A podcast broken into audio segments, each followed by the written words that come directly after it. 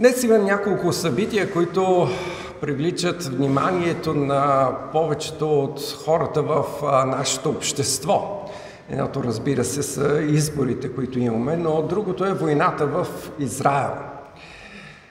Войната в Израел засенчи войната в Украина. Не чуваме толкова много за войната в Украина, колкото за войната в Израел. Разбира се, Израел винаги е представлявал интерес за нас като вярващи, като християни. И мнозина пастири започнаха да преглеждат пророчествата в Старият, в Новият завет, за да могат да видят дали има нещо, което да обяснява събитията. Има ли нещо, което да подсказва за идването на Месията или пък идването на Антихриста? Много хора очакват идването на Антихриста. Много вярващи се питат, като дойде, дали ще го разпознаем, дали ще можем да знаем кой е той, за да не ни сложи този знак 666 и така нататък. Нещо подобно се случи с юдеите в Израел по времето, когато Йоанн Кръстител живееше и проповядваше. Спомняте си, ние учихме как той проповядва край реката Йордан и казва на хората, Божието царство наближи. Покайте се, пригответе сърцата си. Но изведнъж той смени про своята проповед. И вместо Божието царство наближи, изведнъж той посочи към един човек и каза, ето го, този е Божия агнец. Това е Месията, когато очакват. Ето го. Какво мислите, че се случи? Мислите ли, че тълпата изведнъж се обърна към Исус и каза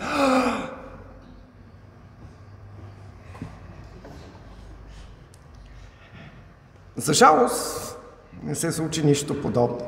От всички хора, които бяха с Ян, слушаха апостол Ян своето послание казва и двамата ученика го чуха да говори така. Само двама от толкова много хора, на които Йоанн беше благовествал.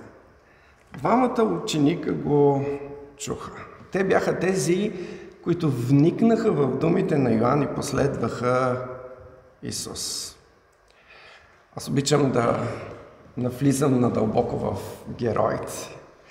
Ами само си помислете. Те чуват, това е Месията. Чакал си толкова дълго време да се срещнеш с определен човек. И сега те тръгват след него. Какво ли си мислиха? Какво е да се здрависаш с Месията? Или да вървиш след него? Осъзнаваха ли всъщност, че вървят след помазаника. Този, за когото Моисей беше говорил, за когото пророците бяха говорили, осъзнаваха ли, че толкова дълго време бяха чакали и сега, най-после, всичко се беше изпълнило. Може би, когато Исус се обърна и им каза какво търсите, те даже се изпостреснаха. Неподготвени.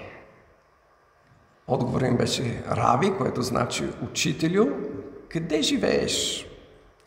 За нас този въпрос и отговор може да изглежда много странен. Но по това време нямаше такива изградени училища. Повечето учители използваха своя собствен дом. Събираха учениците си, прекарваха времето си в дискусии, четене на книги. Учениците слушаха размишленията на учителя, така те се учиха на логика и мъдрост, развиваха своите познания – Прекарваха времето си с учителя, за да могат да попият от него повече от неговата личност. Това направиха и тези ученици. Прекараха времето си с Исус. Е, разбира се, само можем да гадаем за какво са си говорили толкова време. Може би са питали за думите на Йоанн. Ето Божий агнец. Какво означава Божият агнец? Може би директно са го питали, ти ли си мисията, ти ли си помазаника, който има да дойде? Не знаем това, но от нещата, които се случват след това, можем да си направим изводи за това какво тези двама ученика разбраха за Исус. Апостол Йоанн много внимателно ни ги представя. Първият е Андрей. Той, казва, е брат на Симон Петър. След срещата с Исус, Андрей намира брат си и му заявява. Ние четем в първата глава, 41 стих. Намерихме Месията. Намерихме Месията. Андрей не може да се сдържи. Явно той беше толкова въодушевен. Най-после намерихме Месията. Толкова дълго чакахме. Йоанн Кръстител беше прав. Месията е, е тук. Аз го видях. Бях в дома му, говорех с него. Прекарахме цяла сутрин заедно. Точно това въодушевление накара Андрей да намери своя брат Петър и да сподели с него. Това е въодушевлението, което кара всеки човек, който е срещнал Исус, да говори и на другите за Него. Съвсем е нормално е, когато човек открие Месията, да сподели това с своите най-близки. Да срещнеш Исус е едно от най-важните събития в човешкия живот. С намирането на Исус човек намира живот, прошка, сигурност, бъдеще. Кой би замълчал при тази невероятна среща с Исус? Затова и Андрей отиде при брат си и му заяви, намерихме Месията. Какво говореше тази фраза? Намерихме Месията. В Старият завет имаше много, много пророчества за Месията. Прок Исаия пише за него. 42 глава от първия стих, той казва Ето моя слуга, когато подкрепя, мой избранник, в когото благоволи душата ми. Положих духа си на него. Той ще постави правосъдие на народите. Аз, Господ, те призвах правда. Като хвана ръката ти, ще те пазя и ще те поставя за завет на народа, за светлина на народите, за да отвориш очите на слепите, да извадиш затворените от затвори, седящите в мрак от тъмнината. Очакванията за Месията бяха огромни. За много от юдеите той щеше да бъде политически водач, който да възстанови царството на Давид и да направи Израел велик. Той щеше да покори всички земни племена. За жалост, днес много юдеи имат същите очаквания, защото те все още продължават да очакват своя Месия. Те очакват Месията да дойде и Израел да установи своето господство върху всички народи. За жалост и много християни виждат възстановяването на Израел като държава именно като стъпка в идването на Месия и второто идване на Христос. Може би с тези очаквания Симон Петър дойде за да се срещне с Исус. Беше ли изненадан? Ние четем 42 стих. Исус го посреща и му казва, ти си Симон, син на Йона, ти ще се наречеш Кифа, което значи Петър или скала. Исус познаваше Симон.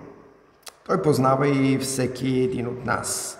Той го очакваше, даже имаше план за неговия живот.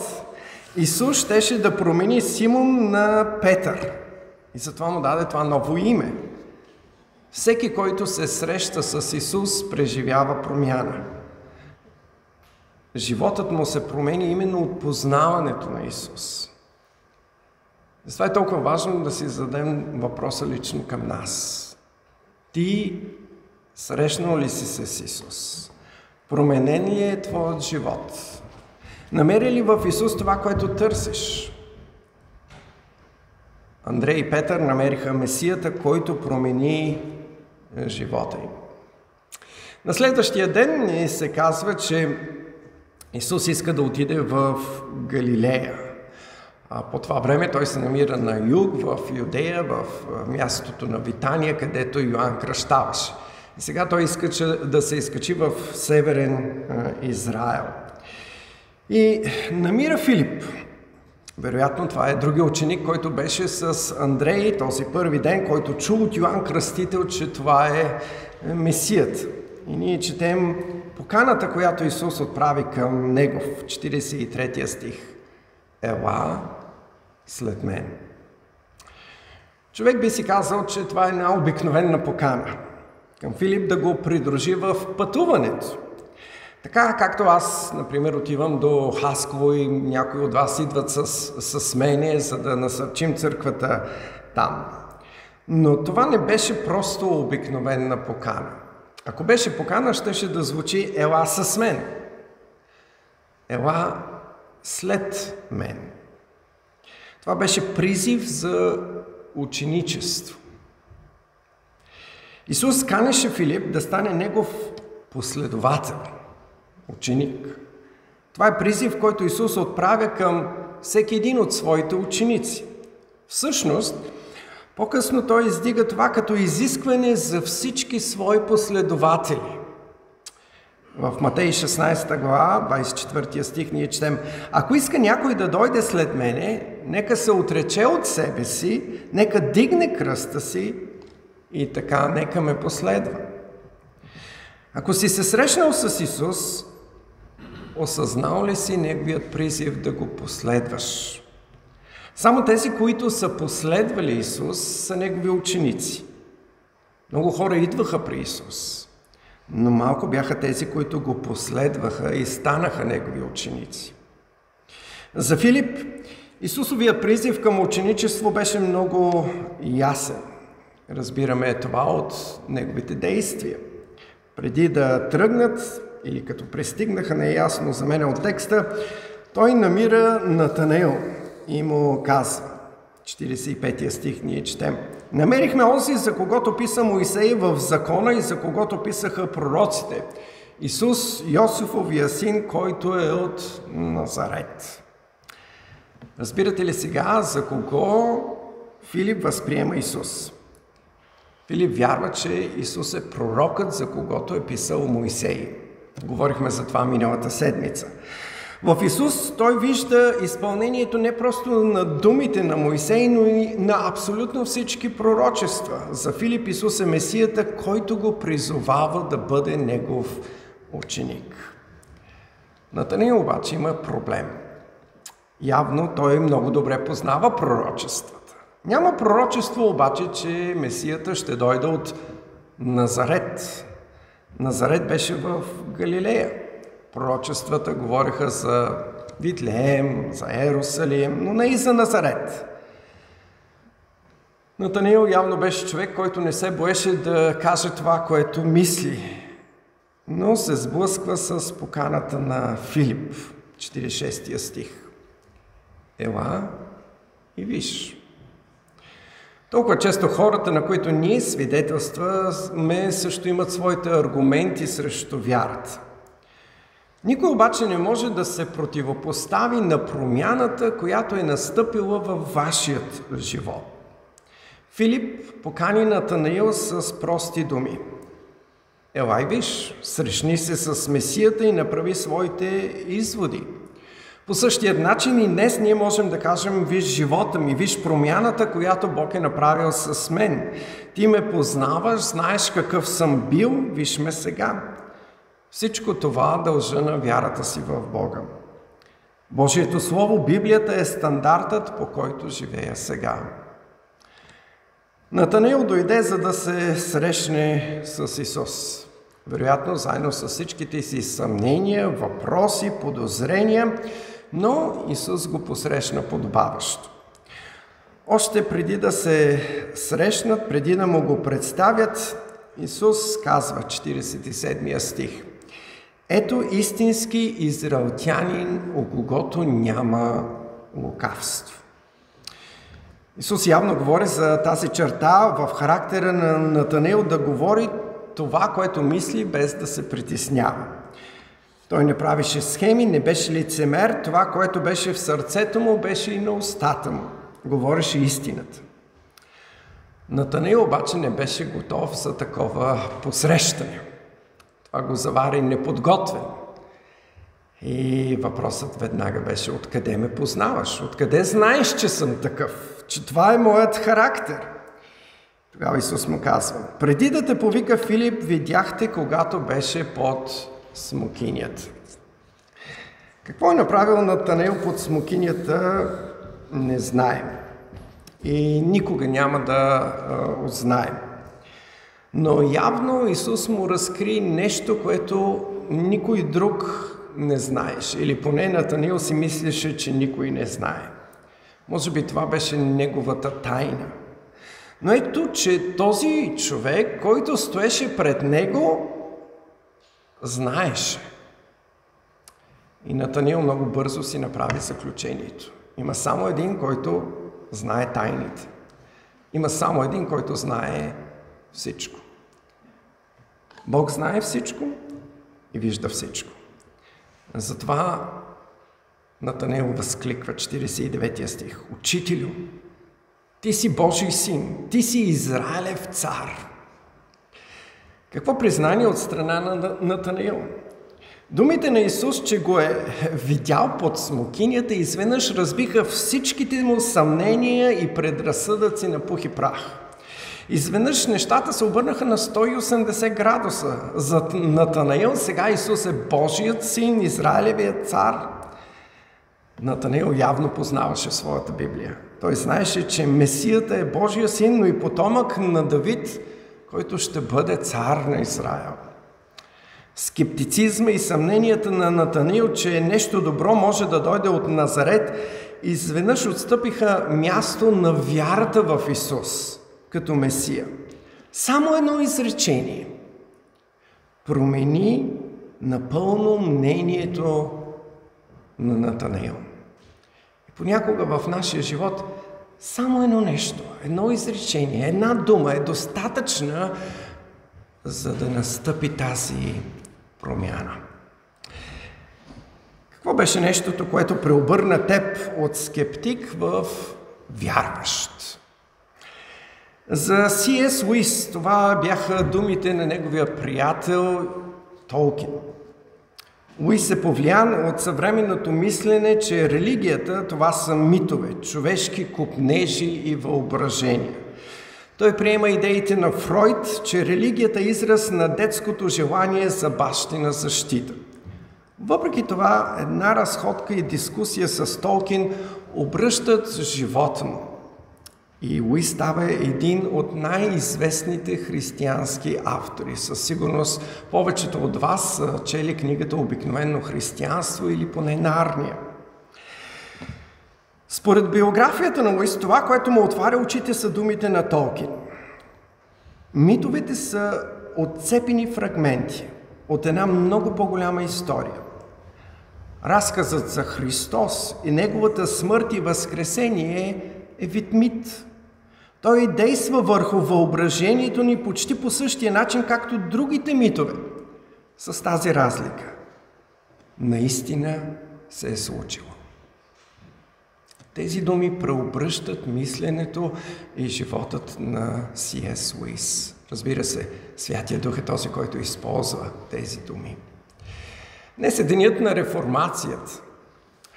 Трябва да отбележим това, което обръща съзнанието също на реформаторът Мартин Лутер. Когато той изучава посланието към римляните, в първата глава той среща думите не се срамувам от благовестието Христово, понеже е Божия сила за спасение на всеки, който вярва. Първо на юдейна и после и на езичника. Защото, казва, в него се открива Божията правда. Как се открива Божията правда в благовестието? Мартин Лутер започва своето търсене.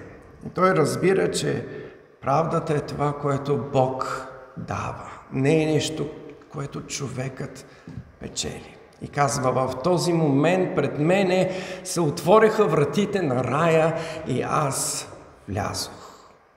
Святия Дух говори в сърцето му именно чрез този стих. За Натанаил бяха думите на Исус. Преди да те повика Филип, видяхте под смокинията. Исус знаеше кой е той, къде е бил, какво е правил. Исус знаеше всичко и за Натанаил това беше достатъчно, за да повярва. Исус обаче не се е впечатли от титлите, които Натанаил му приписа. Той се интересуваше от неговата вяра. Искаше да я подсили. Защото той и днес се интересува от нашата вяра и иска да я подсили. Затова той му казва, ние четем 50 и 51 стих, понеже ти казах, видяхте под смокинята, за това ли вярваш? Повече от това ще видиш. Истина, истина ви казвам. Явно Исус сега се обръща към всички.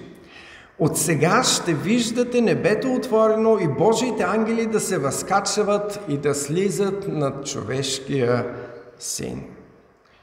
Исус обеща на Натанаил и на своите ученици повече доказателства. Натанаил и всички останали щяха да видят небето отворено. Исус щеше да им покаже дела, които никой друг не може да направи в този свят.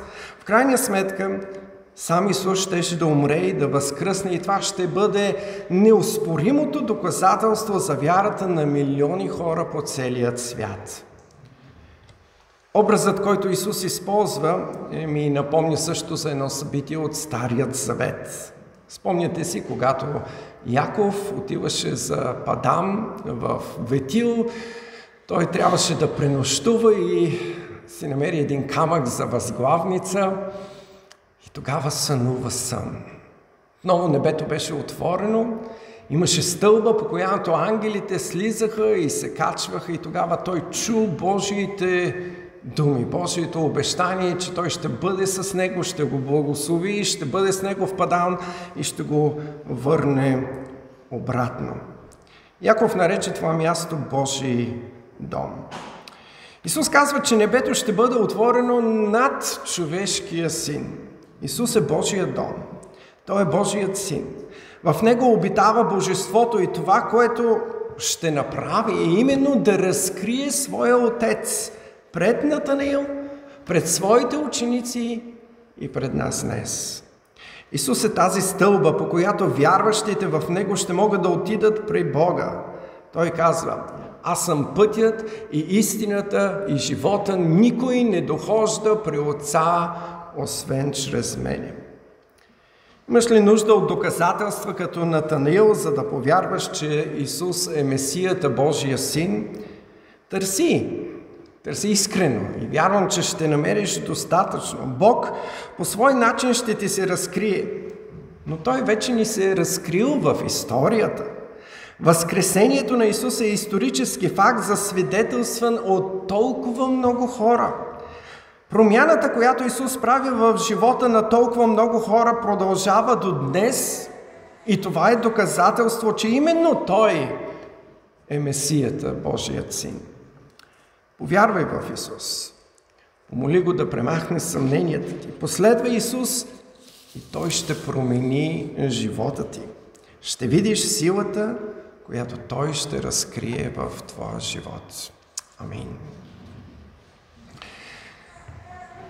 Самогъщи и святи Боже, колко голяма е Твоята милост към нас.